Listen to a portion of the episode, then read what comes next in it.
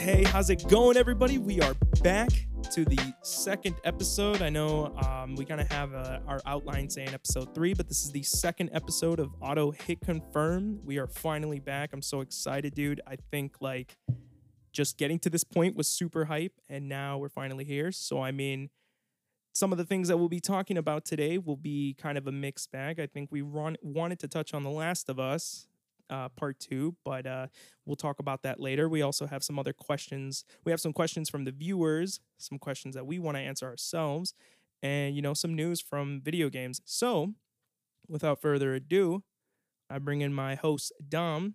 Dom, Hey, how's it going, everybody? Uh, Dom here, co-host. yeah, yeah, yeah, yeah, co-host. Don't got much to say today. nah, nah, of course. We don't have a full planned we don't have a full planned intro like last time, but I think this is Yeah. gonna be a better suit for us. I think we're just gonna roll on in. So Dom, so I, I don't know. Um how's how's the whole week been? You you good over there? You good in uh in DeKalb? Uh, yeah, man, week's been good. Um, been working, back to work. So that's really that's really it. Uh, I'm back in the swing of things. Nice. Um, had a couple near injuries this week though. Whoa, okay. What's going on? Yeah. Um, I'm not gonna speak on that too much, but they they kind of affected my work a little bit. But I, I kind of bounced back yesterday. Okay. So the really, really only thing that's been new is games I'm playing and you know being back to work, back in the swing of things at Domino's. Yeah. No, that's no, that's cool. I dude, I have not been working and I have been avoiding injuries. I'm super injury prone. Honestly, I've been like I used to play a lot of basketball back in the day and like every single time I'd play Same. for eh, dude, every single time I'd play, knee would get janked, ankle would get rolled, everything would get bad. And I just I had to stop, man. And so that's why I like just playing games is like what I do. Or just go on my walks, you know, walks are decent. Do you go on walks? Dude, I, um, I do not go on walks. I basically, I do need to incorporate more uh cardio into my yeah. into my workouts. I gotta, I got, I gotta incorporate more uh cardio into my workouts, dude. All I do is like lift weights and do push ups and you know calisthenics and stuff. Damn, I So- hope I hope all the viewers are imagining Dom to have like all these muscles right now. Have like Oh, freaking bulked out, bro. freaking bulked out. No, no way, no way, no way. so so I'm curious then. You said that you were talking about uh you've been uh, back in the swing of things also playing games. So what games have you been Yeah. playing, bro? Okay, so uh, last week I told you I downloaded or I bought those games. Um, I bought Days Gone, like Soul Mhm. Calibur, Last of Us. So the games I've been playing are Days Gone, The Last of Us, of course, Mortal Kombat 11, and um, temporarily I put down Jak. I was playing Jak 3, but I put it down so I could play um, The Last of Us, the remaster version, and Days Gone. Yeah. You see, I bought Days Gone, I think a while back ago when the Days of Play was going on, and Mhm. I liked it, but man, you said you're you're probably further than I am, but when I played it, I don't know. um, where are you at right now? Dude, like this game is so I don't know, it's kind of boring, man. I'm not gonna lie. Yes, thank I, you. I don't thank remember. You. I don't remember. I'm not gonna lie. I don't, I don't remember. I think you know what. I've been to Copeland's camp, and I went and took out one of those camps that he said was giving him problems. But other than that, like, dude, sneaking around the. I'm gonna try to keep the cursing to a minimum, but dude, trying to sneak around that forest and like avoid those freakers, and then you got wolves. It's like, bro, it's too much. There's too much going on in the game as far as like gameplay Yeah, it's too much, man. It's and it's it's it's it's it's just boring, man.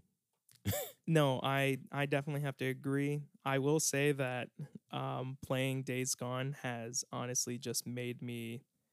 How do I say it? It's it's kind of boring, low key. It is for sure, but it's one of those games where I just want to play. Just you know, Passing PlayStation. the time. yeah, pass the time. But said Days Gone, Last of Us, Mortal Kombat 11. Then you also put down Jak. Mhm. So I'm curious, have you beaten Jak before? Jak 3, Dude, that is.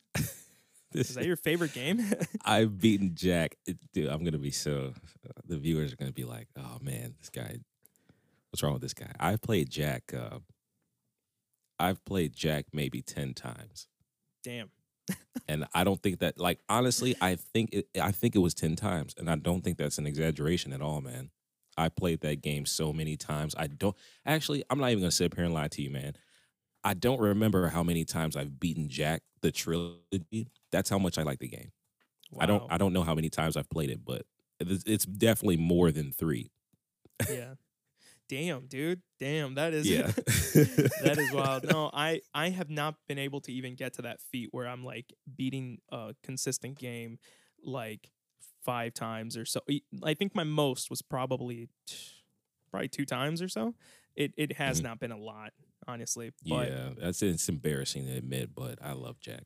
no, that's that's awesome though. I I do encourage people to like, you know, I mean, games that have great replayability, I think, are something that I don't have. Um, because replayability means that I got to go back and do everything again, and sometimes Mhm. there, I mean, a lot of games to me, in my opinion, just don't have that appeal. You know, they're kind of like a one and done unless they have like a multiplayer aspect. But you know, Days gone. Days Gone, I, I like Days Gone. I'm not gonna repeat. I'm not gonna repeat once I beat it. Last of Us, Yeah, it no. took me seven years to repeat. Assassin's Creed 2, it took me 10 years to repeat. You know, it Man, is you're only. putting age on us, man. Yeah. I mean, we're young, oh, but man. For real. I, I, I- think I shouldn't be saying this stuff, but that's interesting that you about the games that you've been playing. I've personally been playing, or I should basically say it's like I've been playing some Street Fighter, the 30th anniversary, um, which is just a collection of like all the Street Fighters from Street Fighter 2, Alpha, and then 3. Mhm. I've also been uh playing Tekken. I've been grinding Tekken like excessively. I think from the last time that we recorded the podcast, I had just been streaming Tekken almost for a good good minute, but man, I am just I was just getting so decent. Like I just love the combos and especially my uh, me playing Law. I just like, you know, gathering Yeah, up juggles and all that, but I'll never forget that. Yeah, yeah. yeah no I, I mean just going from fighting games to like story based games it's super hard because i have played i was playing a little bit of brotherhood um Mhm. just tried just you know I think inevitably waiting for this week to end so the last of us part two can come and i mean i think from there there hasn't been that many games that I've really been wanting to touch. I have been, I have though, I have been watching movies. Now I, I will say I've been watching a bunch of movies though, so that might Oh, I might throw this whole thing all over the place. I've been switching gears here. yeah, switching gears. No, I haven't. I haven't been playing so many so many games because I all the expectation was coming for The Last of Us. So I'm like, you know what? I'm not gonna play so much. I'm just gonna watch movies. So I've just been watching a bunch of anime movies, um, and animes as well. Shoot, just finishing them and you know just trying to get ready for this game. So last week we also said that we were gonna have like, you know, we told our viewers to ask us questions. You know, Mhm. and a couple of them actually did. Um, I have I have two of them for here. Um, hopefully we'll get more next week, but for now I wanted to put up these two because I thought these two were really good. So for our first question from our viewer, and uh, the viewer's name is Christian. He asked, "What was the first game you both can remember playing that you think made you love video games?" So, Right. what do you think? So, Christian, my game, I had a I had a lot of games. Um, because I started playing. I didn't tell you guys last week. Like, uh, Nick, you said you started playing games at six years old, right? Yeah. I started around the same time. So, this is like 2001 or two. The games uh, that got me into video games was Need for Speed High Stakes. It was a PS1 game. That game, um, I would basically come home from school. Uh, my dad, like on weekends, I only got to really play video games on weekends when I would visit my dad. I lived with my mom at the time. So, excuse me. Uh, when I would, when I, on Fridays, when my dad would pick me up from school, you know, he would, we would go home and then he would, obviously, I couldn't play the game until I had finished my homework if I had any. So I do my homework and then I, you know, ask my uncle Greg. My uncle would give me his uh, game case, which I still have to this day. He was like, "Play this," and I just he just gave me a random game, and it was Need for Speed High Stakes, and I played it, and that was like the thing I did on weekends for hours on end, um, to the point where my dad had to like put a limit on how long I played video games. So he, I, I would play it for like five, six, seven hours.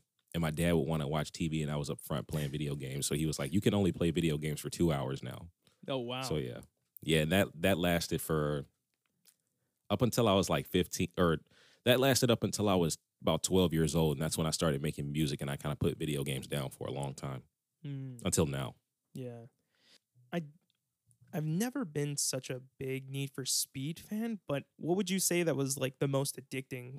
Like the best part of the game, you mean? Yeah, yeah. Like what really pulled you in? When I was younger, I didn't understand the full scope of video games. I was just kind of playing them to, you know, have fun and pass the time. I wasn't trying to like beat the game or anything back then. I would I wasn't even racing people. Like I would just test drive the cars, and that was like my thing. I I, I didn't race. I didn't you know I didn't try to complete. I don't remember there being a storyline, but if there was, I wasn't interested in completing it. I just wanted to drive the cars that were available. I didn't unlock any exotics. Um, but what got me into what hooked me so much was that Camaro, and I remember it was I always made the Camaro like like purple with white racing stripes, and so that kind of got me hooked on Camaros, and like that's kind of what carried over into adulthood that I never even realized. Like I'm like, wow, I still love the Camaro, and that's the car I used to race on Need for Speed High Stakes. So yeah, I think it was the Camaro that kind of hooked me in, and and actually, dude, the uh some of the some of the courses like where you raced, they were like overseas, you know, in like France and Italy and stuff.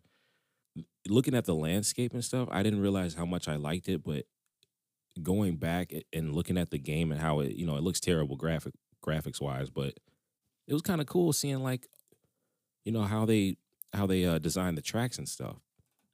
So yeah, I think I think those aspects are what made me kind of love that game subconsciously. Yeah, yeah. No, that's that's honestly really dope. I have a um I think I got the same thing when I was playing um Need for Speed Heat, which is the newest Need for Speed, and that game had me just, you know, playing the game for an excessive amount of time. But Mhm. now to answer the question from my side, I I definitely have to say that one of my favorite games has to be I mean, it's kind of like a mixed bag because it's either goes down to these three and I could probably from these three I could easily choose one of them. But it I think if I'd have to eliminate them for sure. But okay, so the first one has to be Halo 2, but I think the reason why I put Halo 2 is because of the matches that I had like the multiplayer co-op like in the same room all four people, you know, staring at a TV just going at it like team deathmatch type of style free for all like that was fun. I-, I loved it. And it brings me to this sense of like all my friends are here like i'm just enjoying my time with them and we're really all just you know just having a great time like we play matches over and over and over so that has to be one of them mortal kombat 3 has another really close you know um is really close to my heart because that's one of the first like fighting games that i got really into uh, not good not technical just i thought it was cool you know mortal kombat 3 i played it a lot at my brother's house excessively when we were when I was a lot younger. One of like the first true fighting games I got into. But if I mean the crown jewel right there, the PS1 baby, PS1 Tekken 3. Absolutely. yes, Tekken 3 that is amazing. I think That's a classic. Dude, you're talking about that intro, that badass fucking CGI intro with fucking, you know, Paul and his like leather leather fucking um jacket. You got fucking Hwoarang riding his fucking bike. Uh, uh in the Tekken's very intros are always lit. dude Tekken intro that that Tekken intro is amazing. And I mean the next one that comes close to it is Tekken Tag 2, which I thought that intro was awesome. But Tekken 3, man, the memories. Freaking fighting King in that one like mountain arena. What about the Tekken 5 intro? Real quick. I, that was my favorite intro. Dang, I never you see, I never played Tekken 5, I played Tekken 6. Tragic. Check that out when you when you get the chance. Definitely. If I'd have to choose from those three, like my favorite one, it's probably gonna go down to Tekken 3. Just because the fact that I enjoyed it a lot with my family and I enjoyed it like I had so many hours just playing that game constantly. Even though if I get beat, you know, it was just awesome. So for sure. Now, For our next question, we have what's the most emotional storyline in a game for you? So our viewer um actually responded that or actually responded to that question as well. His name is Eric by the way. He responded saying, "For me it's Kingdom Hearts. When I played Kingdom Hearts 3, I Mm. realized playing as an adult that a lot of it is cheesy and slappy and the actual writing isn't something mind-blowing, but it's still forever sentimental to me because of nostalgia and the fact that it's been my favorite since a child. So nothing else comes close to that when it comes to emotional value in games for me. Now, I think Interesting. Kingdom Hearts is a very yeah. I never played a lot of Kingdom Hearts Me either. And it's like a gem upon like so many people. Everyone loves Kingdom Hearts, but I just never got into it. But I appreciate that. I mean, there are just some like he said, he supported his own his own idea. He even said it's cheesy and, and sappy, but you know, Mhm. he still thinks that and and he even says the actual writing isn't mind-blowing, but it holds its sentimental part to him. So yeah, you're not thinking about that when you're a kid, you know. yeah, but Kingdom Hearts three, Kingdom Hearts three, that that's crazy. He also that game came out just recently, like two years ago. So, I I think maybe that kind of transcended those sentimental values that he had for the first two transcended to the third. But Mhm. who knows? Maybe in a couple of years it'll be a little bit different. You know, it, it it always shapes up like that for most games. But if it doesn't, that's awesome, man. I was gonna say Kingdom Hearts looks like every time I see the you know the cover for the game, Yep. I'm like, this looks like it has like a really enchanting, emotional storyline. Like I get that feeling from just looking at the, you know, the basically the cover art of the game. Yeah. No, it it definitely does.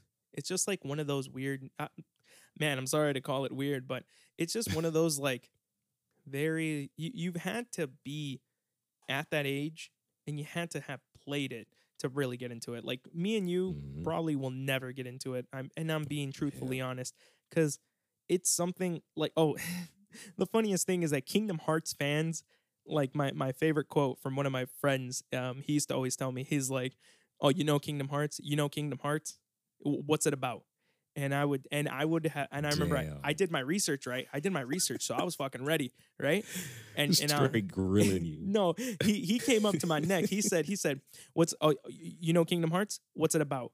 Never fucking played it, and I'm like, and I'm like, I got you. And I started and I started kind of saying like what I found out of the summarized version, and he's like, false. Real fucking Kingdom Hearts fans don't fucking know what's going on. You're wrong. And I'm like, holy shit, you're right. Because then he started to he just started to expand my mind like fucking Lovecraftian type of like wonders. He's like, you don't understand. Oh, you think? Oh, you think you understand? Well, have you played the one that was for the fucking flip phone back in 2000 fucking three or something like that? I'm like, holy shit, dude. And it's like, oh no, that those ones are the good ones. Those are the canon ones. And it's like, dude, no one like it's ridiculous. The the the actual amount of games that you'd have to play is just insane. And I'm not trying to go for that shit. If I can't even play Days Gone for more than 30 minutes, what makes you think I want to go through a pile of fucking Kingdom Hearts games? And it's a lot. And it's definitely a lot. Not Probably now, hours of grinding. now I, I don't want to I don't want to keep going in on on freaking on, on Kingdom Hearts because I feel bad. But Kingdom Hearts is like it definitely I'm not saying anything bad. I will I will just say that like well obviously I did say some shit. But but I will say that Kingdom Hearts is good for people who have played it. So me and you as outsiders, you know, yeah. So I so to answer that question, I for me in my opinion, I have to say that the most emotional game or the most most emotional storyline in a game, storyline in a game definitely has to be Telltale's Walking Dead. That game was something, man. It was a 5 Okay, so it was an interactive storyline type of game with cartoony cell shaded graphics from the PS3 era and it's and it spanned 5 episodes within like two within within the year of like 2012. Um it had DLC, but I never played it called The 400 Days. Um it was a it was like this adventure five episodes split up of an adventure with Clementine and Lee and Clementine was like this basically like the most pivotal character. Lee was like the main they were both main characters, but Clementine was the star of the show. And I mean, the story was just great. And it was my first time to those type of games where you have to make a decision and your decision will affect other things. And it's kind of like the first Telltale game. Um, I don't know if it's the actual first Telltale game or just the first Telltale game that I played. But honestly, man, if there's ever a way that you can play the first one, I'd recommend you, dude. I'd recommend you to play with your with your um, fiance, dude, because it is just Seriously? dude. You you trying to cry, bro? I got you, bro. No. No, no, it is a really, it is a re- uh, honestly, it is a really good game. I remember playing Mhm. it, and I finished all five episodes, and I cried at the end of. I, I won't Damn, spoil it. real? Yeah, no, I, I won't spoil it, but man, dude, I freaking like, I just, I really cherished that game for like all of what it was. And they came out with a sequel, but I just never touched it, you know. But and I probably won't go back to it. But it's just that first time, and it, it was my first platinum because once you finish the game, you get a platinum. Um, Oh, okay. Sweet. yeah. So it was, dude, it was almost like I legit was watching a Netflix show. Like every episode was like, okay, I, I got to take my one hour of my day and just watch this just all happen. And it's like, oh, every decision mattered. It was, it was awesome. And for all the other people who haven't uh, played it, I definitely recommend you to play uh, Telltale's Walking Dead season one. If you haven't, or if you have, um, I'm I definitely want to hear if you guys have any like other opinions on the game. But what about you, Dom? What is the most emotional storyline? I'd have to say um, God of War, um, the most recent one. People say Yeah. God of War Four, but it's so yeah. That would be the. I feel like I've been clearing my throat all morning. um, God of War kind of. Oh yeah, I remember. Um, the reason God of War Four, I guess, was so emotional for me was maybe not so much it, okay, I, I can't say it wasn't the game, but there were other factors. So those other factors were God of War, the first um the first three installments. I never played them. Yeah. That's gonna sound crazy to a lot of our viewers, but I'm a huge God of War fan. So they're probably like, well, you can't be a huge God of War fan. You never played the first three games Yeah. right? So I know the story though, and I always wished I could get it. Um, the God of War, uh, the the trilogy, you know, for the PS2 and the PS3, but I just never got it. So what I did instead was I watched walkthroughs on YouTube, and that's how I, you know, learned the story of you know what's going on. How, um, why is Kratos killing gods? Like, what's his issue with uh what's his issue with Mount Olympus? Like, why does he hate Zeus? Why does he hate? Why does he hate his parents, his brothers and sisters, and you know stuff like that? So that game kind of um, was my first time actually. Ex- God of War Four, by the way, was my first time actually experiencing, you know, the gameplay, and it's a lot different from the first three because the first three don't have that third person feel. You know what I mean? The first three kind of have those games had like those first three had like camera angles where it was more like arena based. Yeah, you were running around, but when you got into like a fight, it looked like it was a further camera angle because you know, like God of War is a hack and slash game, you know, so you could kind of see the entire um, arena, sort of. But then when you get when you get to God of War four, it's more like uh third. It's it's, it's basically third person. You know, it's not like that anymore. And Santa Monica actually said they had an issue with like changing that, and they had to come up with combat to you know support the third person viewpoint.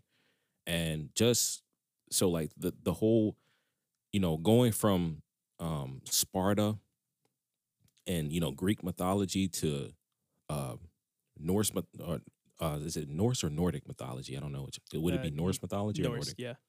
Norse. Yeah, going from Greek to Norse mythology, I feel like was a very good idea. And when I played the game, I was like, man, this is like amazing. I wish I would have played the first three. So the storyline, you know, um, Kratos' wife, Kratos, Kratos can't keep people alive. Like I don't know what it is with people in Kratos' life. In the first in Sparta, he kills his wife and child, his daughter. And then in the new game, his wife is just dead already. And it's like, bro, why can't we ever see Kratos like family, like all together? You know what I mean? His life sucks, man. Yeah. So his life just sucks. So just like opening up the game and you got a burner. It's like, oh.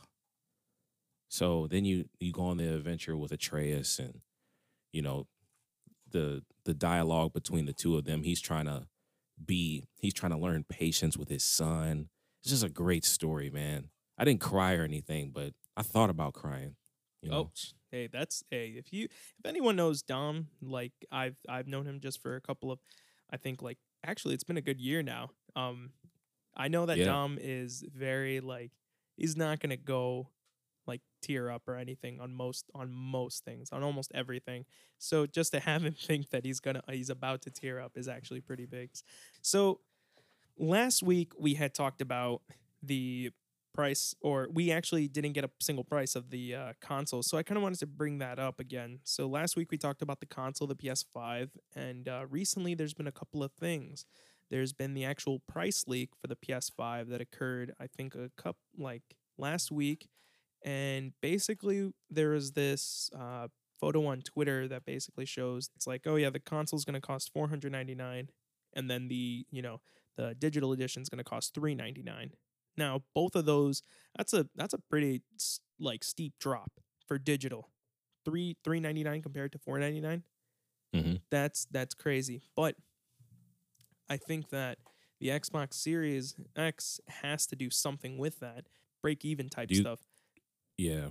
They they they gotta Um they gotta go match that price because mhm. no one's gonna want to buy an Xbox Series X that is more expensive. And I don't know if you heard this, but I mean the Xbox Series X controller, you still have to put batteries in it. Like it's 2020. Like, it's ridiculous. What are we? You got to go ask for mom. You got to go ask mom to the mom. Can I have some batteries? Like, that's ridiculous, Xbox man. controllers, man. No. Xbox controllers. But yeah, what do do you have any thoughts on that? I did not know you had to put batteries. Yeah, yeah, very tragic. Or or or thoughts on the PS5 price leak? Yeah, yeah. I'm sorry. That, that just kind of That blew you. that just blew me, bro. Like you might as well have a cord. Might as well not even have a wireless controller. Anyway, Golly. Yeah, might as well have a wired controller that only goes from literally like um, a foot, a foot long wired controller. So you can't go all the way to the edge of your bed. you you have to be really close to the TV. okay. oh man, that is true. Oh man, we're gonna we're gonna piss off a lot of Xbox uh, fans. Oh, yeah. But anyway, Now look, um, here's the thing. Like in in here in auto hit confirm, it's like I try going for um, I try looking at both sides, like the Xbox Series X now, but me and Dom both have PS5s, so I mean PS PS5s. Oh shoot, PS4s. Um, so we're kind of a we're kind of a little biased, but at the same time, I try keeping it very fair. Um, because we mostly like talking about video games, but yeah, as far as the Xbox Series X, come on, man, that's just a tough one. I mean, anyone all can right. anyone can say, it, but yeah, All right, Nick. Come on, man. They're gonna be like, oh man, we're gonna listen to these guys, man. They're always you know dumping on the Xbox, but dumping on um, Kingdom Hearts, and everything. right? Yeah, So, So- but um, what I'll say about the pricing, um, I was I think I was um watching a video or something or reading somewhere where like uh like you were talking about breaking even. I heard you uh say that and it was kind Mhm. of like a buzzword for me. It made me remember what I was reading. Manufacturing costs and sale price are related in the sense that when they make the console, however however much it costs to make the console, they at least want to break even, right? So, you know, it, that's basic, you know, uh it's basic economics. Like if the, if it costs four hundred or five hundred dollars to make the, we'll use four hundred. If it costs four hundred dollars to make the make the console, then they want to sell it for at least four hundred dollars so they can at least break even, right? Maybe yeah, maybe 450 but i don't know who they probably wouldn't sell it for that maybe 500 to if they want a profit so Um, with the Xbox, it you know by PlayStation coming out with their price first, like you said, Xbox can play tit for tat, but it's like can they? Because how much did it cost to make the Xbox? Oh, They I might see be what like- you're saying. Yeah, they might be like, damn, dude, they're gonna sell it for four hundred bucks, man. It costs like six hundred dollars to make this trash can. So oh like- damn. oh no. they're gonna be like, they're like, they're gonna be like, man, it costs us six hundred dollars to make our console. How are we gonna how are we gonna compete with that? You know, like that's a whole two hundred dollar difference. So you at least want to break even, right? You don't want to lose money, you know. So that's gonna be interesting. I want to see what their price is. They haven't they haven't released it, right? no, Uh, Xbox PS5 hasn't. was the first to. Yeah. right. It, but So it was a leak. But it, but it was a it was a leak, so it might not be true. That's the thing. We're just kind of speculating Mm. on that. So, I mean, Ah, they okay. could. Here's the thing: if if it is what it is, like the PS5's actual price is what the leak says, um, then Xbox Series X has to consider that. But also, like you said, they have to cover the cost for the manufacturing. Um, Right. I also feel that. I mean, It's cheaper to make a Wi-Fi router. yeah. But I think that when you're looking at the Xbox Series X, it's going to be a lot. I just realized what you just said. I kind of just like, I kind of blew over that and I was like, yeah. And I was like, damn it, he just made fun of. so I kind of, um, I will say that, um, when, when using the, like, when trying to sell the Xbox Series X, you have to understand that it's going to come Mhm. yeah, the Xbox is going to be a lot more powerful than the PS5. I think that's what everyone's kind of agreed on, like especially with the hardware. So Mhm. maybe that might give it reason to be cheaper, but I think regardless, it's still going to be, you know, you're still going to see it up in the 500s. There's no way none of these two consoles are passing or are below 500 unless they do go for the digital version or, you know, like um a slim version where prices are cheapened, but that's not until the future. And then I mean, hey, we might even have an upgrade where, you know, as the PS4 and the PS4 Pro came out, that upgraded the price.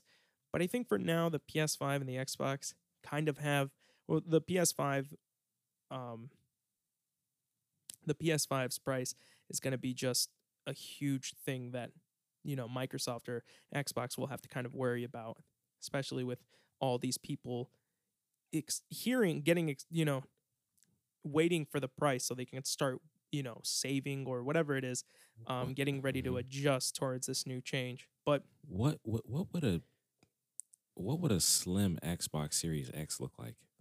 man, probably just a smaller version, just like a, just like the rectangle, but it's like a smaller rectangle. That, that's that's probably what I could guess that the Xbox will look like. Like the PS5, the PS5 will probably just look. I think within all every time a console has ever been made, I think it's um you've always seen a reduction in size. You know, the PS1 was huge when it first came out. It was this square, it was like this like uh kind of like this square box or so, but it was pretty big and then they slimmed it down with the PS1, which is the same console, just marketing. They just changed it from the PSX to the PS1 and that one's smaller. The PS2 went with the fat one and then it got small with the PS2 skinny, you know, same with the PS3, PS4 as well.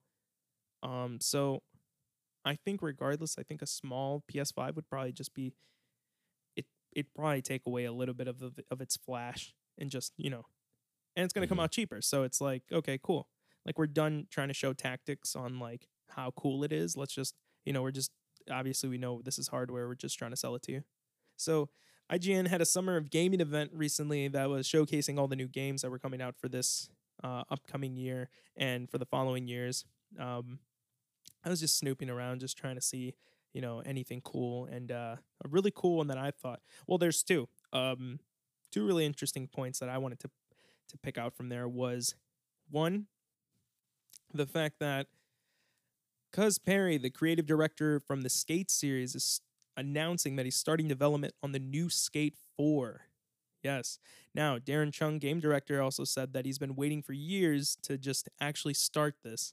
And what I think he means is that he's been waiting for all these, you know, skateboarding games to actually become relevant again because Skate wasn't the only skate game that they had was Skater XL and Skate in Session. So I think they had been waiting for kind of like the market or really everyone just to add more hype to it. Now, I think the I think that's that's fair to say because you can't just throw out a game even though I'm telling you everyone was screaming for this game. He even commented he's like he commented this game into into existence literally every time EA was having like put up a photo. I'm telling you dude, if you look back on any of their Instagram posts from years ago, they'll just Mhm. you'll see people spamming skate 4, skate 4, skate 4 everywhere, dude. YouTube comments of a new video, anything of a new EA of a new EA game.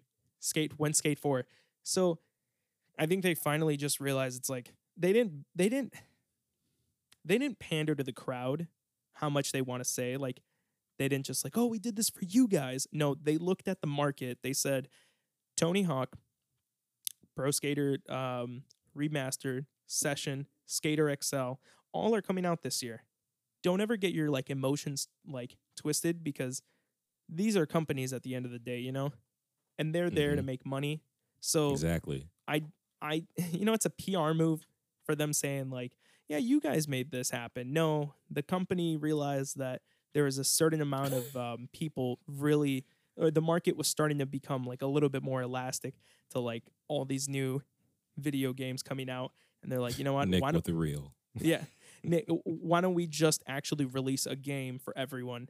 And I mean, it's cool. I'm super hyped for it. I know I kind of went on a tantrum right there, but um, I will just say that like Skate 4, regardless, the development is starting doesn't mean that it's going to come out next year or so. It just means that they just started development. And if they just started that, then it's going to be a couple of years. We're probably not going to see that game until like the PS5, like, I don't know, two years or maybe a year after. But who knows? I mean, I just wish them the best of luck, honestly. And then on the second game that I wanted to talk about was Star Wars Squadron. Did you hear anything about that? Or did you? Um, or by the way, did you have any any any, any uh? so, in- no, you're good, man. Okay, like cool. actually, you you have way more input than I had on this, you know, on this topic. Anyway, Oh, yeah. So It- from what I was looking at, you Yeah. know, I I watched I watched it very very briefly, like literally, I kind of skimmed through the video. Mm-hmm. But when I got to um, Star Wars, Yeah. as I was looking at the, you know, um, what would you call it, the trailer? Yeah. As, as I was looking at that, I was like, huh, this would look really good. Like this was literally the only thing I had on the IGN summer Ga- summer of gaming 2020. Mm-hmm. Yeah. was that Star Wars looks like it should be realized in VR. So it's actually, I mean, it is in VR. It's it's being supported in VR. Um, it'll have a multiplayer mode and a single player mode. Um, Good. But I don't know if you picked up on any other things. I think the it, No, will I be didn't. so. Star Wars Squadron is a arcade flight type game. It's um, I think suited to come out in October second of this year. It'll be forty dollars with what they say from. I mean, what the company is literally trying to shout out to everyone, saying that it is going to be using or it's not going to have any microtransactions, and yeah, like like I said, it'll it'll be uh, VR, have multiplayer mode and a single player mode. So, I I definitely say that Star Wars Squadron, if you've ever played any of the other games, which arcade flight games, I think there's a lack of. I think the only one that I can think of is Ace Combat. It harkens back to the originals, which came out for the N64, PS1. And so if you kind of like those games, then you'll definitely have a kick with this one. I, I feel like there is a lack in the actual market. So maybe this might be a good twist of things, kind of like how, you know, um, kind of how good racing games, you know, at times can be a great little thing for the market. All right, so now we're going to talk about the main topics of today, which are kind of a couple of things um, I found interesting this week, but definitely a couple of questions that I was curious. So, Evo 2020, yes, Evo 2020 is going to be still held, not in Las Vegas, but it's going to be in online tournament. So anyone can sign up. Anyone's allowed to join and participate. The games that have been announced are Killer Instinct for the Xbox One, Mortal Kombat 11 Aftermath for the PS4, Skullgirls Second Encore for the PC, Them Fighting Herds, which is a My Fight My Little Pony fighting game for the PC. The dates announced will be July 4th through 5th for what the fuck is FH? Oh, Fighting Herds. Damn. I was like, I couldn't remember what I said. I was like, what the fuck is FH? yeah, sorry. Fighting Herds. Yeah. Um July 11th through the 12th will be Skullgirls. July 18th through the 19th. And these are all on weekends, by the way. Uh, July 18th through the 19th will be Killer Instinct. Then July 25th through the 26th will be dedicated to Mortal Kombat. Then finally, on July 31st through August 2nd, EVO will be hosting a special invitational tournament specifically for the Marvel versus Capcom 2 celebration of their 20 year anniversary. So now that we kind of have an understanding of like the games that are coming out, I am super curious. It's an online, you know, registration is free. You can register whenever you want before the end of the month. Dom, have you signed up or are you thinking of signing up? Any plans? What are you what are you thinking about this? Unfortunately, man, I did I am not going to sign up. um as much you know, as much as I would like to, I just feel like I'm not obviously I the only one of those games you named I can play good and compete is Mortal Kombat 11 Aftermath but I just don't feel like my skills are there yet. I feel like I want to if if I join it if I join it, if I participate in a, tur- a tournament, I want to be able to place at least in top 50. Yeah. Right? I know that's a that's a that's a that's steep for me never having competed, right? But like I played today and I was like, actually I played today and I was like, you know, maybe I will. But then I was like, nah. And then as you were reading those dates, you know, I keep the Sabbath, man. And that that July 25th is a Saturday. I wouldn't be able to participate if I wanted to. True. Yeah, that is something that is something we have to remember. Okay. That's a Yeah. no, that makes sense. But I will say one thing. If I ever get the chance to pull you out for a tournament, you you have to come with because just to kind of like talk about your response, you say that you want to make it to uh top 10 and I personally feel No, top that- 50. No, top no, 50 no, top no. 50 Yeah. sorry top 10 top 10 is pretty excessive no Man. top 50 is one of those things that it's just a dream to potentially happen but i will say regardless man i think you should just okay we now know you can't do evo 2020 but in another in another time any other mm-hmm. tournament dude i feel like the confidence grows as you go you know? If you if this is your first tournament like who cares? Like i think the fact that you're actually really good at mortal kombat helps and i think if you were to just go who cares if you lose? Who cares if you know um people who i feel like as you go you're only going to get better. You're only going to get stronger as a player cuz what That's you're facts. doing is you're avoiding the inevitable and that's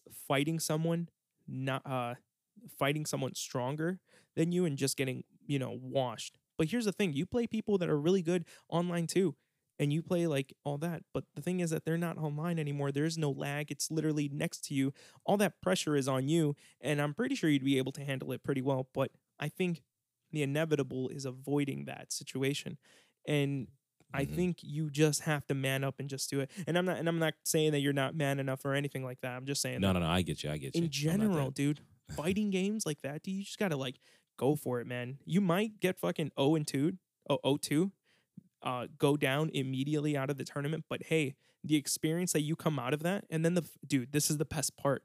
The best part is there's friendlies going on everywhere. Now I can only speak from the Smash tournaments that I've been to, and I've seen a couple of other tournaments held, and there's friendlies going on everywhere. Which friendlies are just like you meet, you see, you see someone sitting down having a match on the on the side.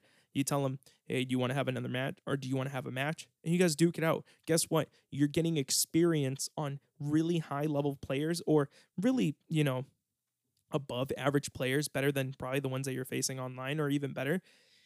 Um, or you know sometimes even less but regardless everyone's learning and you're learning and you're progressing through your skills so like getting into a match with someone that's obviously better than you he's probably going to be like oh yeah you know scorpion's like really horrible in this situation that you never knew you know you just you just never knew that and you're like oh oh okay and and i Yeah, dude, I pl- Mhm. I played this uh, online. I'm actually gonna I'm gonna name drop some um t- um, gamer tags I remember. So Damn. There are two gu- there are two guys Mhm. that I really appreciated playing against because they were like they seemed really knowledgeable about the game. I talked to one, I didn't talk to the other.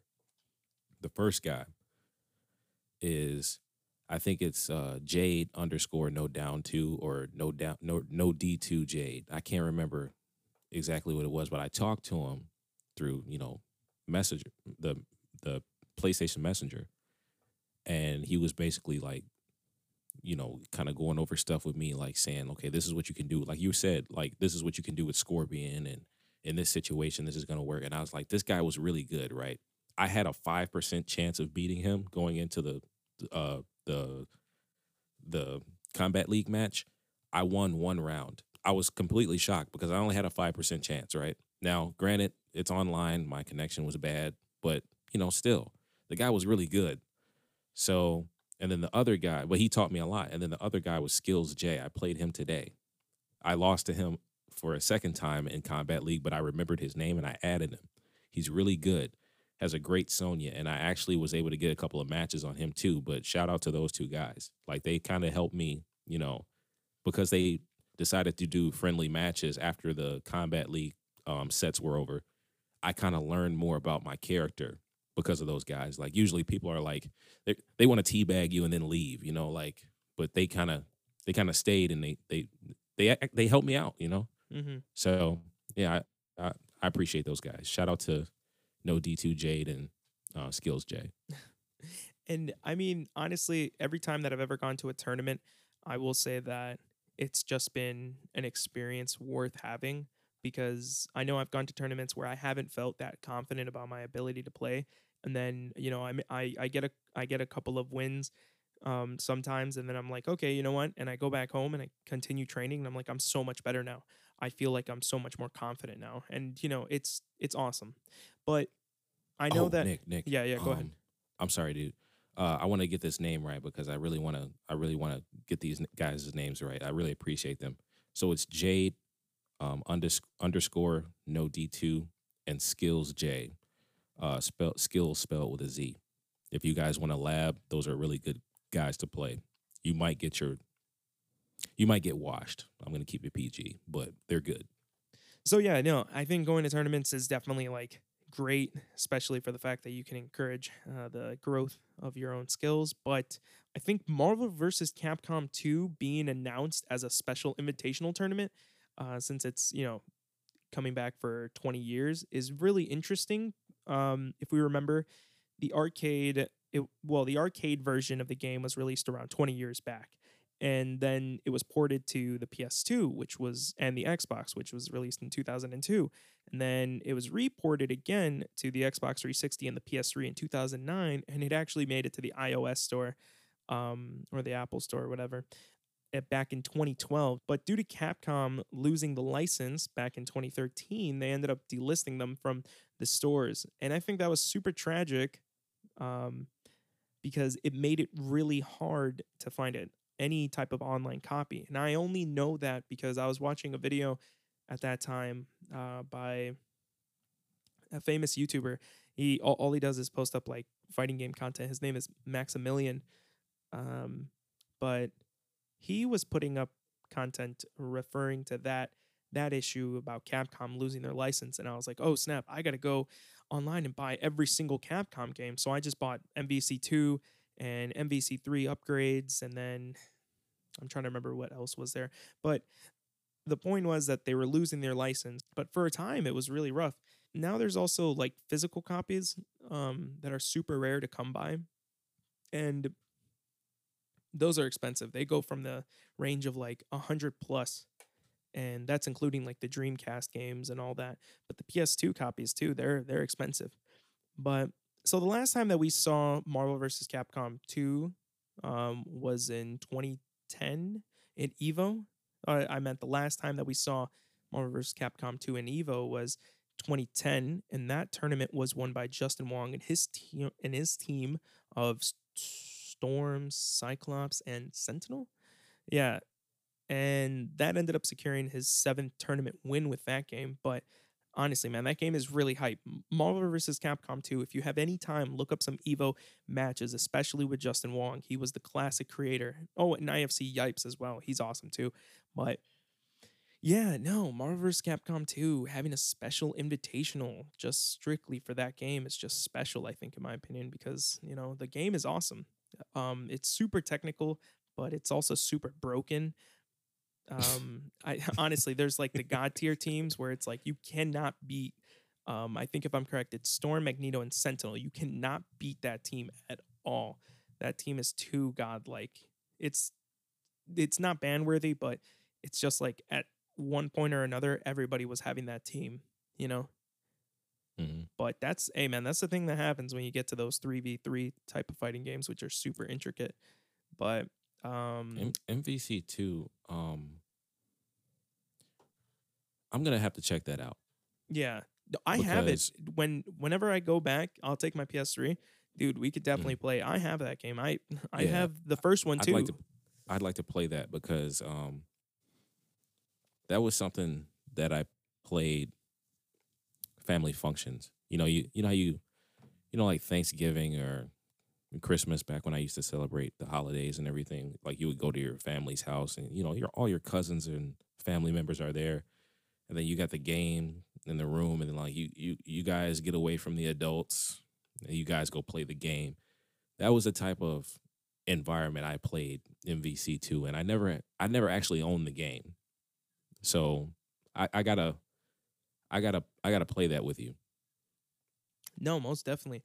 And honestly, that just you saying that just reminded me of um, Capcom versus SNK. Two, um, yeah, Capcom versus SNK 2002, Mark of the Millennium. Why do I remember all of that? It's because I ha- I have it on my PS3 too. But that game is another one, kind of like how you're saying. It's like where you kind of just huddle around with your you know your cousins or you know your brothers or so, and you guys just play that game. Like I remember playing Right, that right. on the GameCube, and that game was fun. But um, no, definitely do. We we have to go back and play those. I have a bunch of like freaking fighting games that I definitely want to check out. So that is definitely a move for sure. Absolutely. So right before Last of Us 2, right before we get into any any big things, I kind of want to touch on a couple of notes that I kind of wanted to talk about. Um, one particularly was about Last of Us remastered or just Last of Us in general, kind of like a retrospect. Now, Last of Us Part 2 came comes out or already came out, sorry, came out on June 19th of this year and Last of Us remastered came back I think uh, came out like two seven years ago 2013 around July if I'm correct I don't know the exact date so Juneteenth, huh? it, oh uh, is it yeah yeah Yeah, So- yeah, I, I think yeah, that's Juneteenth. yep yep. I didn't know it came out on Juneteenth. Yeah. So so um I think going back to Last of Us remastered definitely changed my mind. Now, I definitely want to hear your part, but I just wanted to say my couple of things, you know. So Yeah, go ahead. when I played Last of Us, I was, you know, I was maybe like I think I was a sophomore or junior. No, no, no. What the heck? Not sophomore. I, I couldn't have been because it doesn't it doesn't go canonically. Um, I was definitely a junior uh, going into my senior year, and I remember playing that game and finishing it within a couple within like the first week that I got it.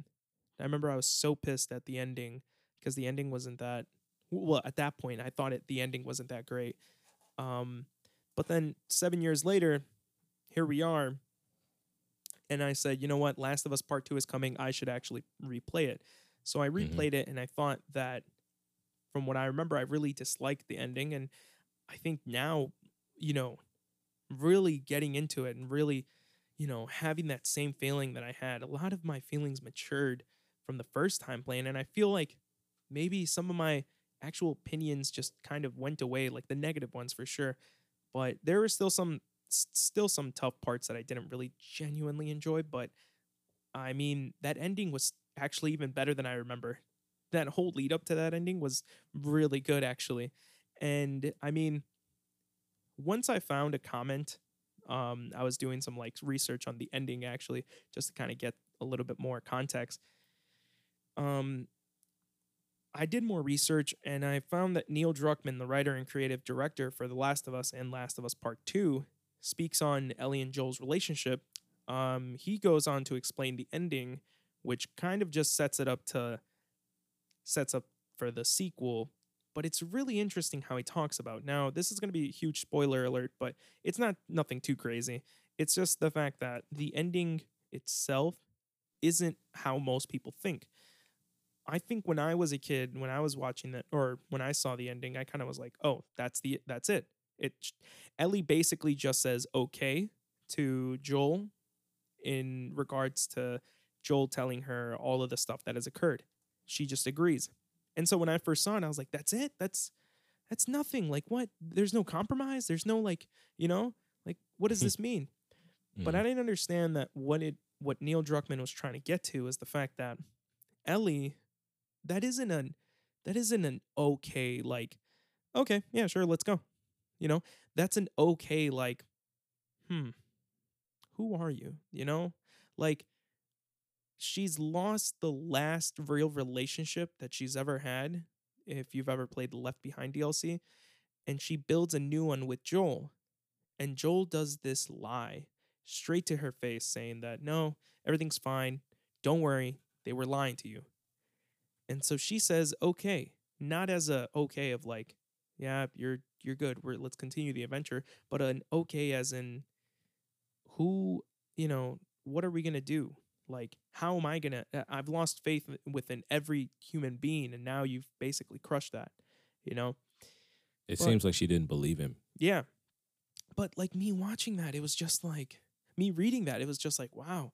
And then me getting to that ending, I was like, damn, that made the ending much more satisfying. And I feel like it's tough, but that whole dynamic of those two, seeing those two grow through the entire game is the one thing that got me super like excited. Cause also Troy Baker's the voice as Joel, the voice of Joel, and Joel's just awesome.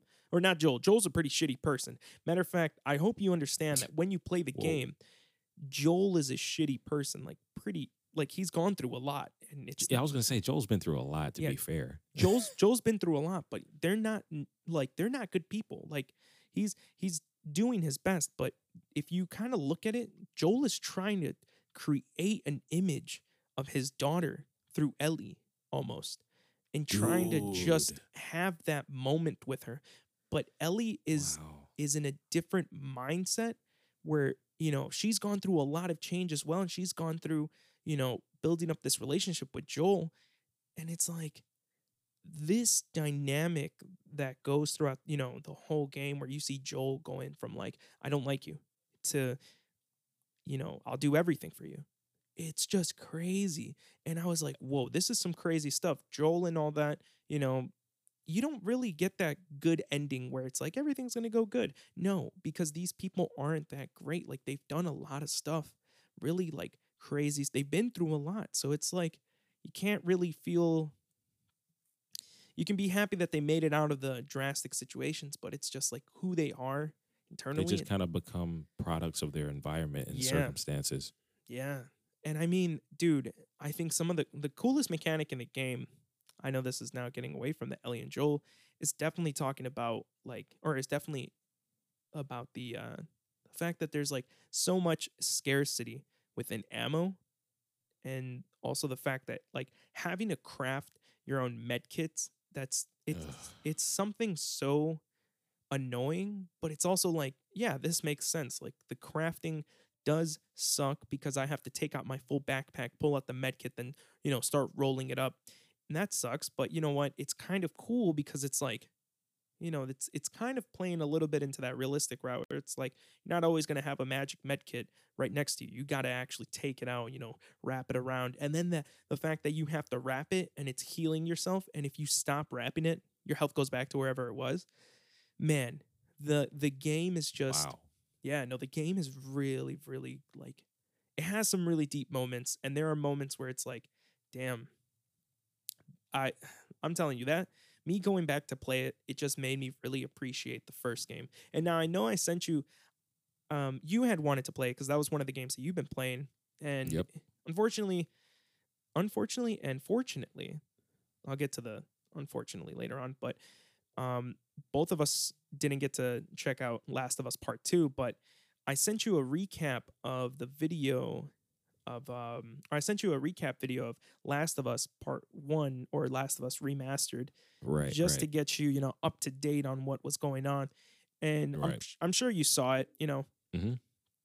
Um and I thought it gave a really comp- comprehensive re- review of like, you know, what the actual game was about, but it didn't, you know, give you too much.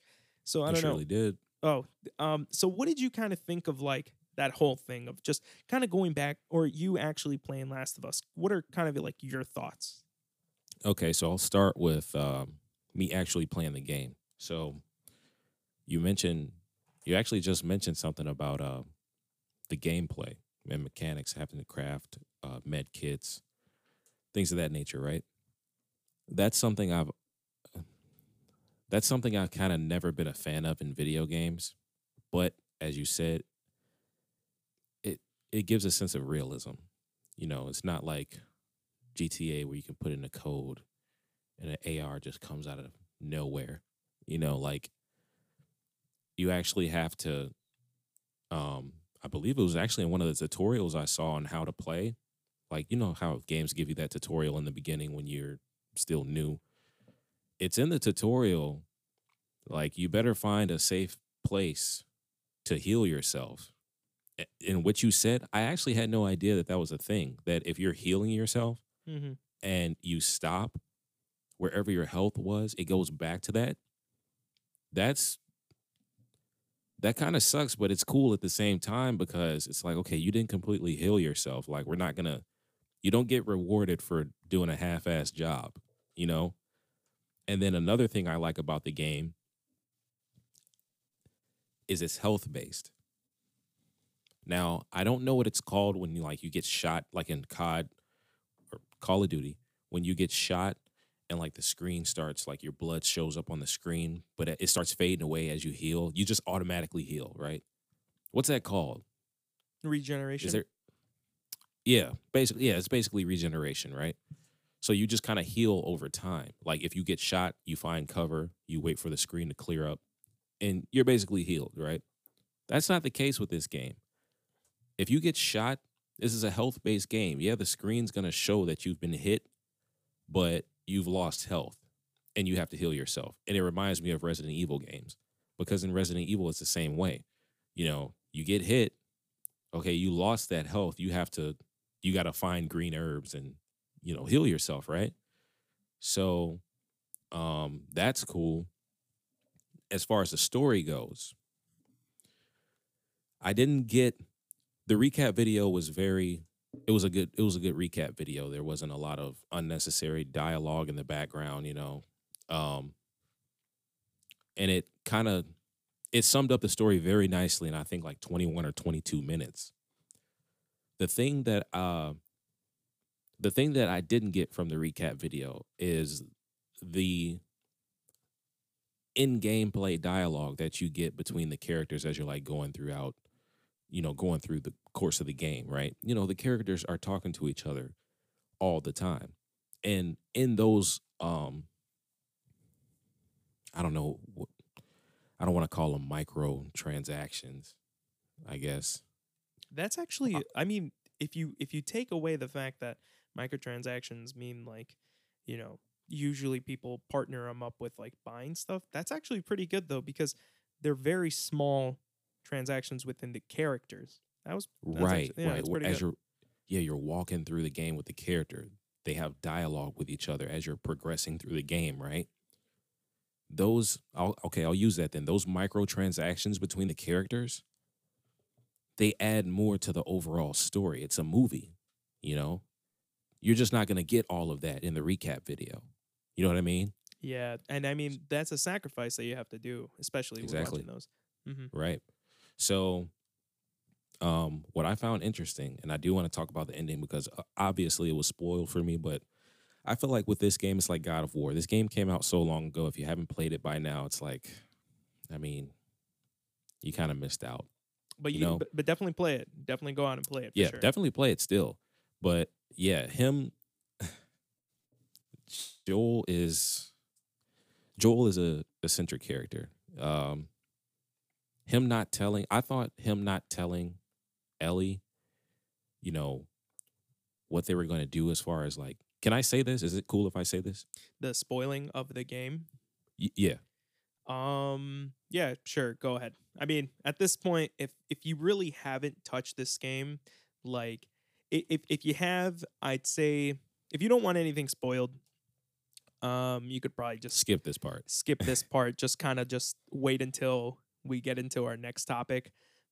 But yeah, go ahead. Okay, so the way I felt when Joel didn't tell Ellie that they were trying to find a cure, that she was basically like they had they could I think it was reverse engineer um correct me if I'm wrong, man. It's it's it's blurry. But they could like reverse engineer the virus using her blood or something. I don't know. I don't know how it went. I So can't remember exactly what she said. she was going to have the cure, but the fact is that if they find the cure, or when they It get would the cure, kill it would kill Ellie. Yeah, Right. And I was like, wow, that's sort of like the it reminded me of the the train track situation with are you going to let the train fly off into the abyss or are you going to like sacrifice this one person, you know, and let the train roll over this one person and go over the abyss. It was like do you change the course of the train or do you save the one person? Joel in that situation chose to save the one person, right? And I was just like, man, that's a that's a question that you get asked in almost every psychology class if you if, if you've ever taken a psychology class like psychology 101 of any sort high school that's one of the that's an ethical question that comes up in those classes and it's like man what would you do you know like what's more important the, do the needs of the many outweigh the needs of the few or vice versa you know so i thought that was really interesting that they incorporated that into the game and it's like man she has to die come on man but it's like it made it it made it interesting. So Joel decides to save Ellie. And I mean, we could say we could say that he made a bad decision, but this guy lost his daughter to the military. He lives in America, right? His daughter is shot within the first what 5 minutes of not 5 minutes, but like 10 minutes of gameplay by the American military why would this guy want to save people who took his daughter away from him? And I thought, hey, maybe Joel, even though he doesn't like Ellie at first, excuse me, maybe he doesn't like Ellie at first, but maybe he sees a little bit of his daughter in her as the game progresses, right? So this is just my take, right? Just her presence, you know, it may remind him of his daughter a little bit along with his watch, right? So I can kind of understand Joel's decision. I don't want to call him like you you said, you know, these people are bad people. Joel may have made some decisions that were not the best decisions, but I feel like like I said earlier, the circumstances and their environment it, it it just turned them into different people. He may have not he may not have been like that before, you know, the pandemic, but because certain, you know, he became a product of his environment and the circumstances that he was in. So you got to put yourself in his shoes. Like if if the American government, you know, the military kills your daughter, and you feel like you have nothing left to live for. What do you care if people get the cure? You know what I mean? yeah. Like, do you really care at that point? Like, it's like they've taken everything from you already. You've got nothing to lose. So, on the outside looking in, it looks like you don't care about humanity, but you know, who can say who can say what they would have done in that situation in the exact same predicament that Joel was in, having gone through what he went through. I'm sorry for rambling, but that's how I felt about that. Um, yeah, that's that's pretty much all I got to say about it, man. Yeah, It- no, it's- dude. I gotta finish the game. I, love that you're just like you're like you're going in talking about the actual like like, breaking it down scene by scene and just like you know going in and then you're like yeah but I got to finish the game. No, that's funny. That's hilarious. Um, no, dude. Honestly, I I totally agree. Like at the same point where I, I agree on the fact that Joel, like I said, Joel is pretty. It, like I don't like a lot of the decisions that he makes, but through all the things that he's been through, they kind of are justified, but it's kind of tough because, you know, the game is almost in a um, manipulating you to to go that route, you know, because you're you- Yeah. you're saddened in the fact that Joel lost his his child, but you're also sad in that, you know, and you're also sad that Ellie is so likable to the fact that she can replace the daughter, you know? Yeah. and it manipulates you almost to just say, you know what, yeah, go ahead and lie, go ahead and say fuck society, but at the same time, you know, you are talking about the same people that easily ended her his child's life. Um, not the same people because it's different fractions. Uh, yeah, but or different factions. Sorry, different factions. Um, in the game Mhm. but they're kind of in the same thing. They're in the same boat. Now, years later, he's in a tough predicament where he can lose his daughter from a higher superior, like, you know, being uh, or the Fireflies, you know, and this time he chooses differently. Instead of Right. him not acting, he chooses to go on his, he's going to save for whatever it is, his daughter, basically. But so I think that's, that honestly is a really good it's tough, man, especially with without playing the game, you did a really good job of just kind of like understanding the the moral values of those. But I'll still tell you, man, you got to play the game, beat the game for sure. Um, even before, like, the cool thing is that The Last of Us Part Two has like a um the intro part of the game gives you a uh, rerun of what ha- has occurred. So when Mhm. we uh when I get to that, I'll definitely talk about it. But um, kind of moving forward from there. So The Last of Us Part 2, that was a really good discussion by the way on The Last of Us. That was a good retrospect on it in my opinion. Yeah. So, moving forward, I want to talk about two just two questions before we finally get to The Last of Us issue um which isn't going to be a huge thing. It's just going to be a quick little little note that I just want to tell everyone, a little rant on my side. Um and and you Yeah. haven't heard anything from it, so you'll be kind of new to it too. But um, kind of getting back to like the Last of Us Part Two, or just you know things of that nature. Last of Us Part Two came in with uh, I think if I'm correct, the collector's edition, um, Ellie edition, special edition, and standard edition. And while you can kind of just think about those as a deluxe or premium edition to most type of new releases, I'm kind of curious do we really need a $500 or a $400 type edition or a collector's, you know, whether whatever that is uh, for most games. And I think Last of Us works well for this conversation because it's, you know, it's a big one that I'm that I saw that I was like, wow, geez. I bought by the way, just I'm throwing in mine just real quick is that Go ahead. I bought-. I bought the special edition, and that comes with a hard hard um, steel bookcase and a 48 page art book for like 80 bucks. That's 20 bucks more than the casual person's gonna pay for you know Last of Us. Okay. And, All and I mean it's it's nothing bad, but like when you get up to the actual like prices up to 100 plus or even more, Yeah. I think that's when it becomes a little drastic because I think you're removing the the actual content from the game, or I think you're there's either two things. Personally, I didn't buy. I, I didn't want to get the collector's edition because I'm just not a collector of those, you know, fine arts, artsy Right. things. But I did Mhm. buy all the other things that are substantial to it. I mean, I bought the controller, I bought the headphones, I bought, you know, so I'm really pumped for this game. I mean, at the same time, there have been other releases of games where you have those expensive editions and i feel that do we really need these? I mean it just depends on the content that you're getting. If you want more to experience if you want more of the experience of like than just the game then yeah sure go ahead. But i think at the same time if it's nowadays like it's cool to have like a figure but people kind of look forward okay are you going to give me a season pass for free for this?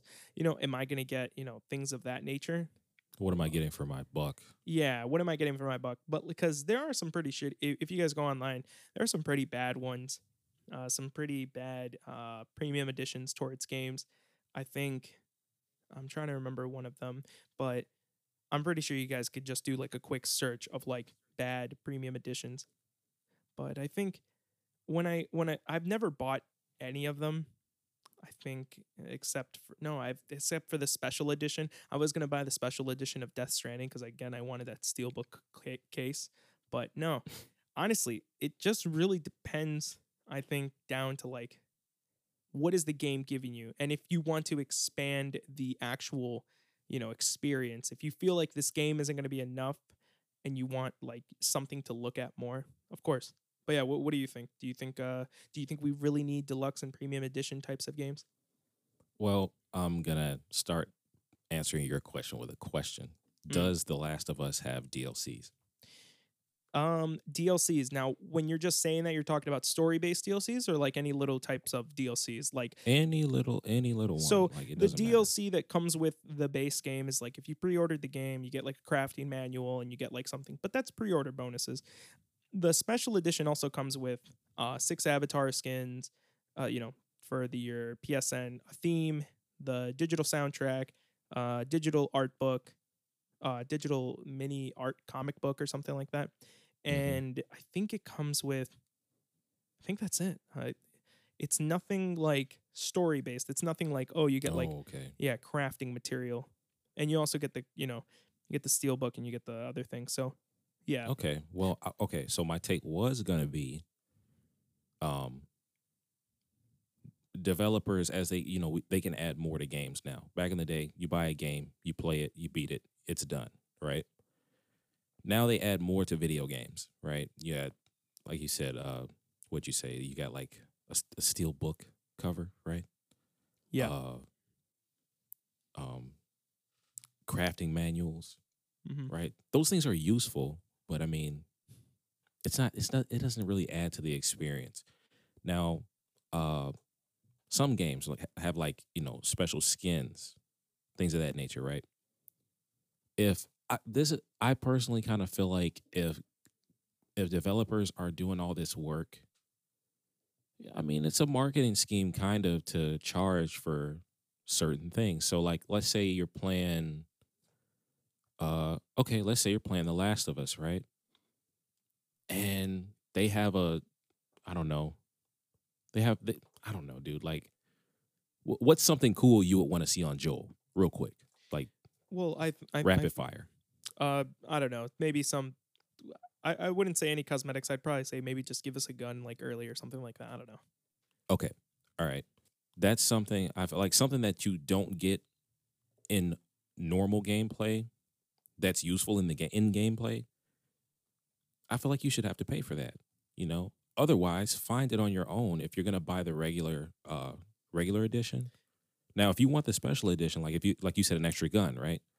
If you want that then if you want that from the jump i feel like it's fair to pay for it you know? But if you don't want to spend that extra money then just find it you'll probably find it in the game anyway you know but i mean if it depends on it depends on how you play video games too you know? It's like do you want do you want to go the easy route? Are you here for the story?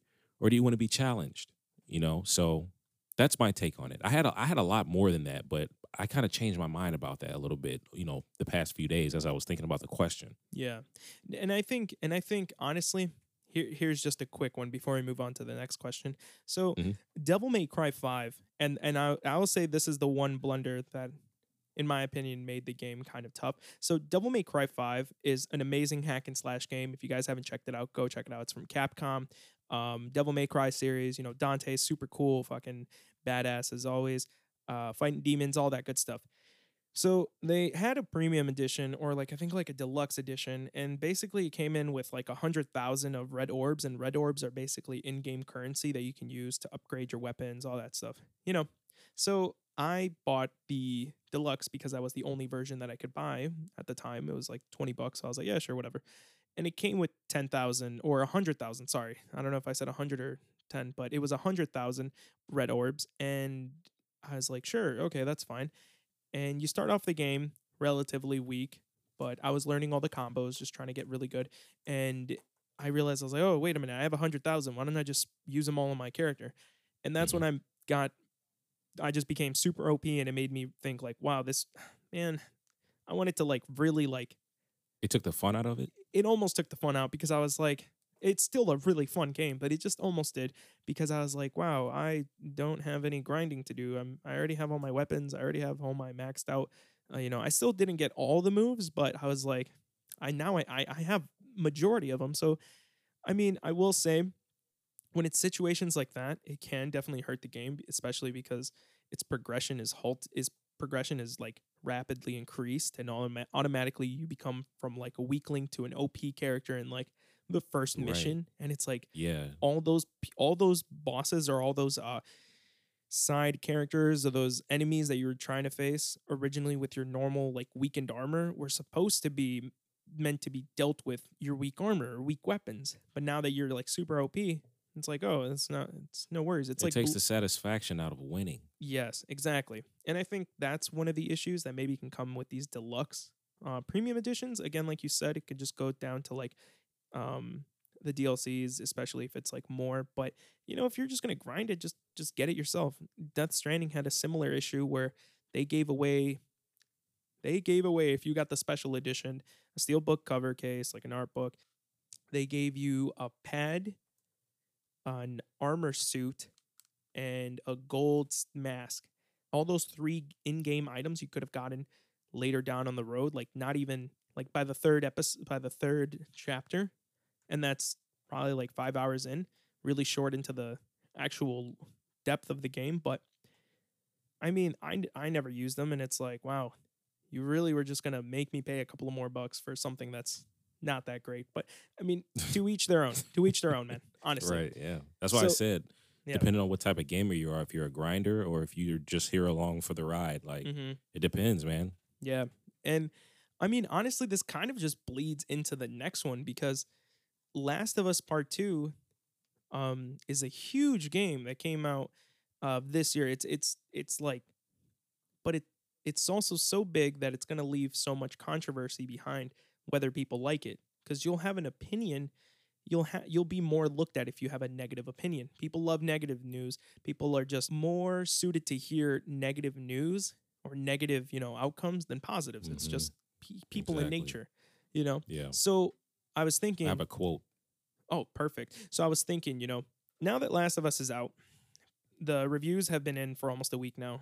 Um, and some reviews on YouTube are literally like drastic, of like, you don't want to hear my opinion, or, you know, this opinion is going to change your mind. Like, don't play this game, you know? And it's things like that that just kind of tick me off because they know what they're doing. I mean, they're doing this because it's going to add more clicks, because a negative review, like I said, is much more attracted it's going to bring in more people than just a very positive this is a 10 out of 10 so i was thinking do you think like reviews hold like a psychological effect on us? Now i'll kind of go into my part just really quick just k- kind of what i think.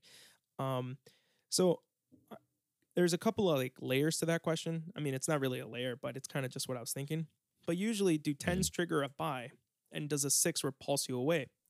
You know those two differences those two like different numbers track different people. If you see a game that's 10, 10, uh, 10 out of 10, it's going to be like, holy shit, this is a really great game. I should be experiencing this. You're almost doing Right. the, uh, what's that one quote? Oh my gosh. I love, I love this one, but I don't, keeping up with the Joneses.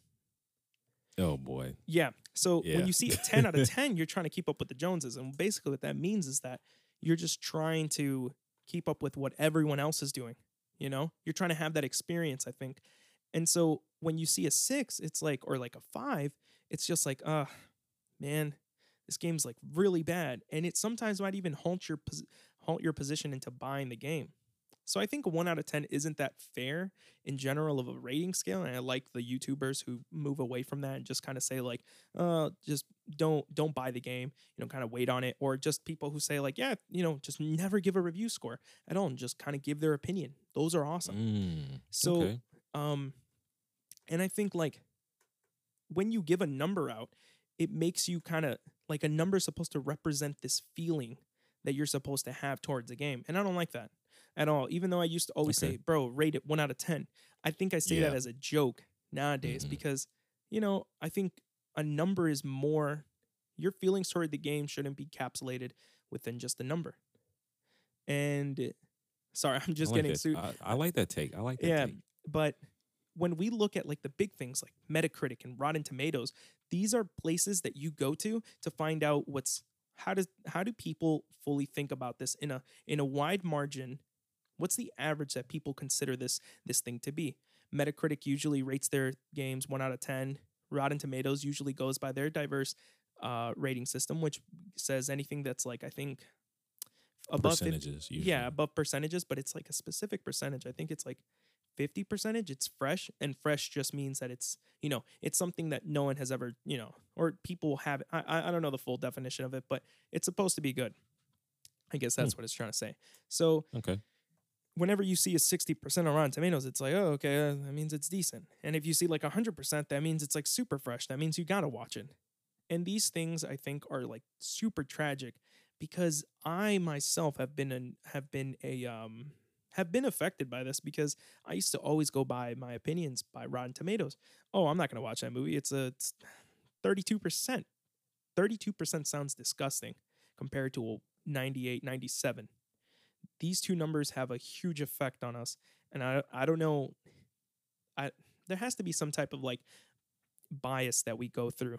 Well, we're all biased actually. There- Actually, we are extremely biased on our day-to-day lives. So seeing these numbers definitely hold us effect and there there's an actual psychological term.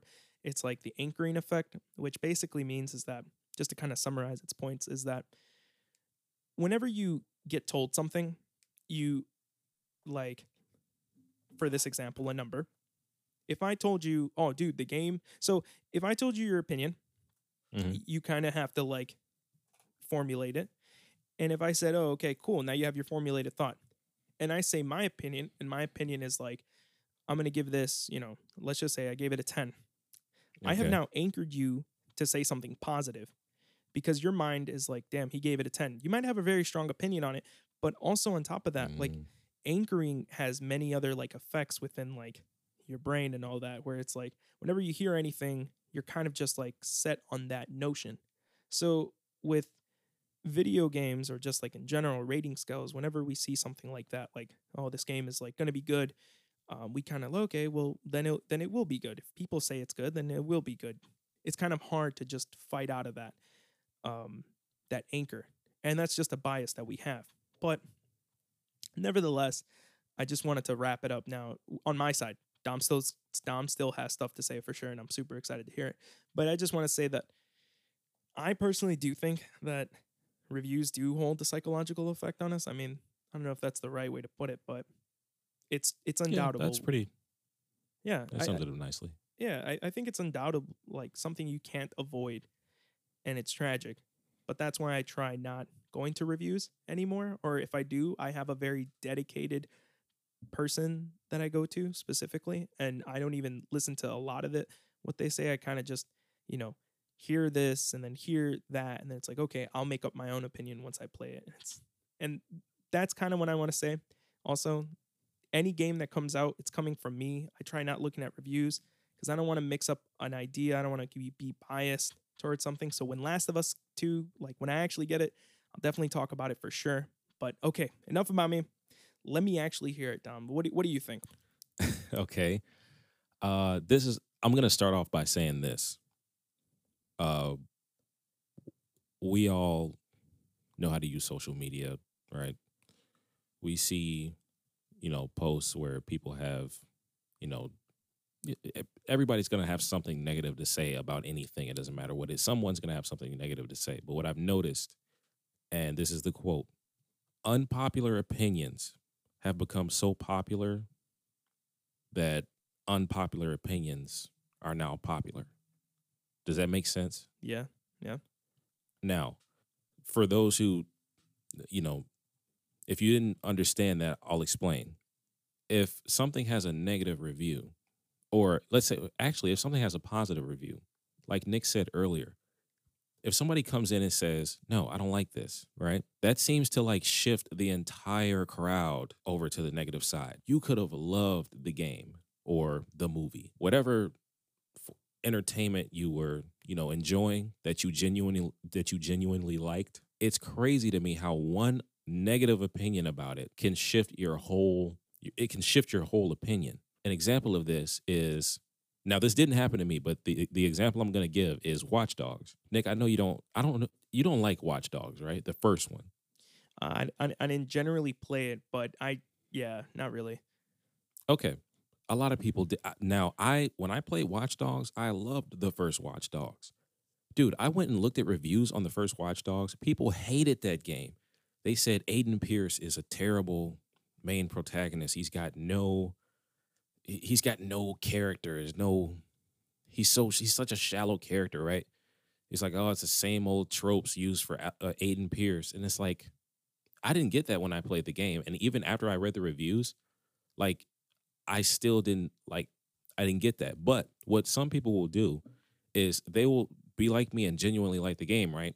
They'll go read the reviews and then they'll go back either watch a walkthrough and or play the game and then try and look for things that are wrong with the game so they so that their opinion can match that of the masses. So I just feel like that's I don't know. It's like I don't know. It's, it it just comes down to like think for yourself. You know, Mm. no matter what the score or the number. And I want to challenge you on that number, the the number, um, the scaling, right? Mhm. The one through ten. You said, um, I didn't know about the anchoring effect. You learn something new every day. That actually makes a lot of sense, right? But I want to challenge that a little bit. If I play a game, or if we both play a game, and then we come and talk about it, and you say, I like this, this, this, and this about it, right? I didn't like these things. And then when you sum it all up, you give it a 10. Does that really does that really anchor me because I think uh, like does that really anchor me to giving it a positive score? Because what if I didn't like the game, you know?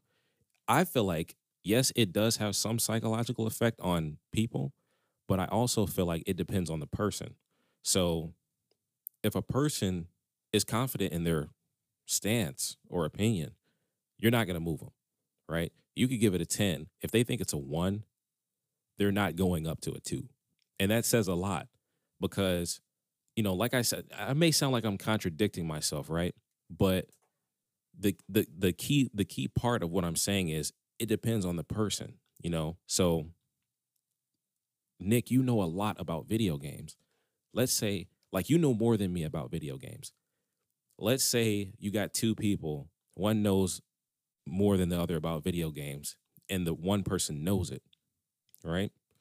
Because the other person in this situation knows more about video games, that person is going to take their opinion and say, "Oh, well maybe he's right." Mm-hmm. You know what I mean? Yeah. It's kind of like the what is it called? The authority uh it's like an Oh. authoritative, you know what I'm talking about? yeah. it's like when I- when isn't that- people feel intimidated by other people who have no more knowledge and they feel like they kind of have to rise to the occasion are you talking about appeal to authority? appeal to authority Yeah, that.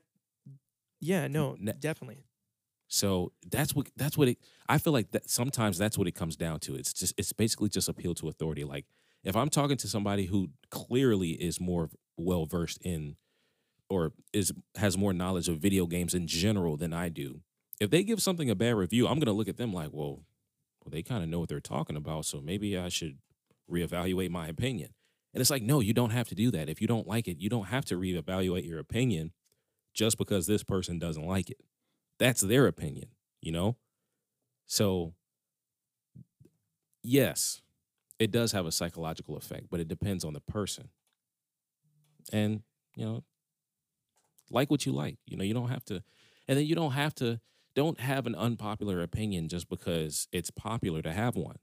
You know, if you genuine, genuinely don't like something, then don't like it. If you genuinely like something, then you can like it. But if you want to rate something on a scale from one to 10, cool if you feel like that's if you feel like that's a you know if you feel like that's hindering then just be more confident in your own opinion like don't change your opinion because somebody else says oh this is this game's great you know because i still i'm gonna feel that watch dogs that the first watch dogs is a great game and nobody's gonna move me from that right?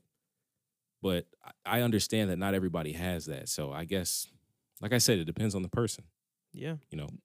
That appeal to authority is is genuinely another point that I was going to get to. But dude, honestly, especially when we're talking about these video game reviews with like huge, huge followings, you know, IGN, things like that, where it's just a quick mm-hmm. number. Some people just look at the number and it's just like, sure. But, and it's just like, yeah, cool. I got it. I now understand the entirety, the entire scope. So, yeah, I mean, what you said honestly was like really, it, it, it structures everything really well. And I think just to kind of like, I guess, like get a full answer, what do you, what do you think? So, do you, with all of what you said, think that psych- Mhm. that reviews hold a psychological effect on us? Sorry, I did kind of ramble in that explanation, but I, I would say for the most part, yes, yes, Yeah. they definitely do. Yeah.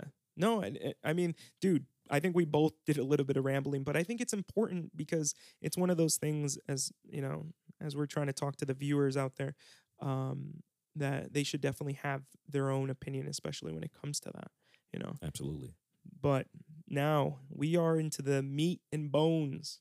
We are in finally in the last um, bit. I know we're going a little bit. We this is probably going to be the longest podcast we've ever done for sure. But I hopefully everyone enjoys it so far. So now we're just going to talk about The Last of Us Part Two, and here it is. There is absolutely nothing because Best Buy decided to just screw everything. So this is going to be a little bit rant on Best Buy. Um, I pre-ordered the game on June 1st and you know from Best Buy I pre-ordered the special edition and it said it was going to be delivered on June 19th you know the week of you know the day of so I was super excited come June 19th I get a email from or I get an email from Best Buy. I literally wake up the text beautiful beautiful morning you know? I don't get a text from anyone but Best Buy. And they say hey um we're delaying your shipment. Yeah. okay cool. For real that's that's beautiful huh? And i think after that i just kind of sat there and i was like this is a joke. I'm probably just daydreaming or you know just half sleep. So then i slept and then woke back up and it's like no it's definitely delayed and it's not coming in. And i'm like fuck when is it gonna like dude you did Oh, not just fuck this up best buy. And so i checked on best buy and i was trying to look everywhere and it's like yeah it there's a delay there's a problem you can't even cancel your order and if we can't get Garrett and if we can't get you your game then we got to cancel your order coach. And i'm just like dude just getting fucking hit left and right. This is supposed to be for the podcast man. And i'm super excited. And then um you know just best buy fucked that all up so what i what have i had to do? Just fucking be on a be on an adventure avoiding all these fucking spoilers that fucking everyone's doing. Everyone's str- all of a sudden everyone's a twitch streamer. I mean shit i mean i twitch stream occasionally but everyone's a twitch streamer now tweet uh streaming fucking last of us part 2 and then every reviewer in existence is reviewing it putting it all up. Ads are going crazy i'm just like man fuck this. This is harder. I that's that's why i like in the beginning of the podcast i said i've been watching movies because i don't even play games as like i haven't been playing because i've just been avoiding everything. So it's been super tragic and best buy fucked it up and then they email me you know on sat on friday night and they're like hey you know what? We like basically the email is like hey we like we apologize but we expect your delivery to come in tomorrow on saturday and i was like okay cool nice. And then an hour later they're like jk uh, expecting your delivery on sunday. And guess what? It's sunday today as we're recording and i have not heard a single bell rung. I haven't gotten any emails or anything. I'm gonna break something dude because this was supposed to be the launch weekend of the biggest game I think in Sony's catalog probably next to like all of the exclusives. No, this is probably the biggest game. And guess what? I don't get to experience it. Meanwhile on Snapchat, everyone's going on eh, and fucking posting up saying, like, "Yo, we got it, bro." And I'm like I'm just I'm just so mad. I'm I'm really jealous that every I, I but I'm happy that everyone has it. you know, it's kind of one of those things like I'll sacrifice myself so you guys can enjoy because I would have been spamming it. No, I, I wouldn't have. I would have just, you know, it would have been me and you streaming it. And I think that was going to be the biggest thing of this It's- podcast where we're just going to talk and discuss. But It's one of those things where like if you want something done right, you got to do it yourself. Yeah. Best Buy, like you, you probably should have went out and bought it. exactly, exactly. fucking all this for a fucking steel bookcase and a fucking uh, Yeah, art book.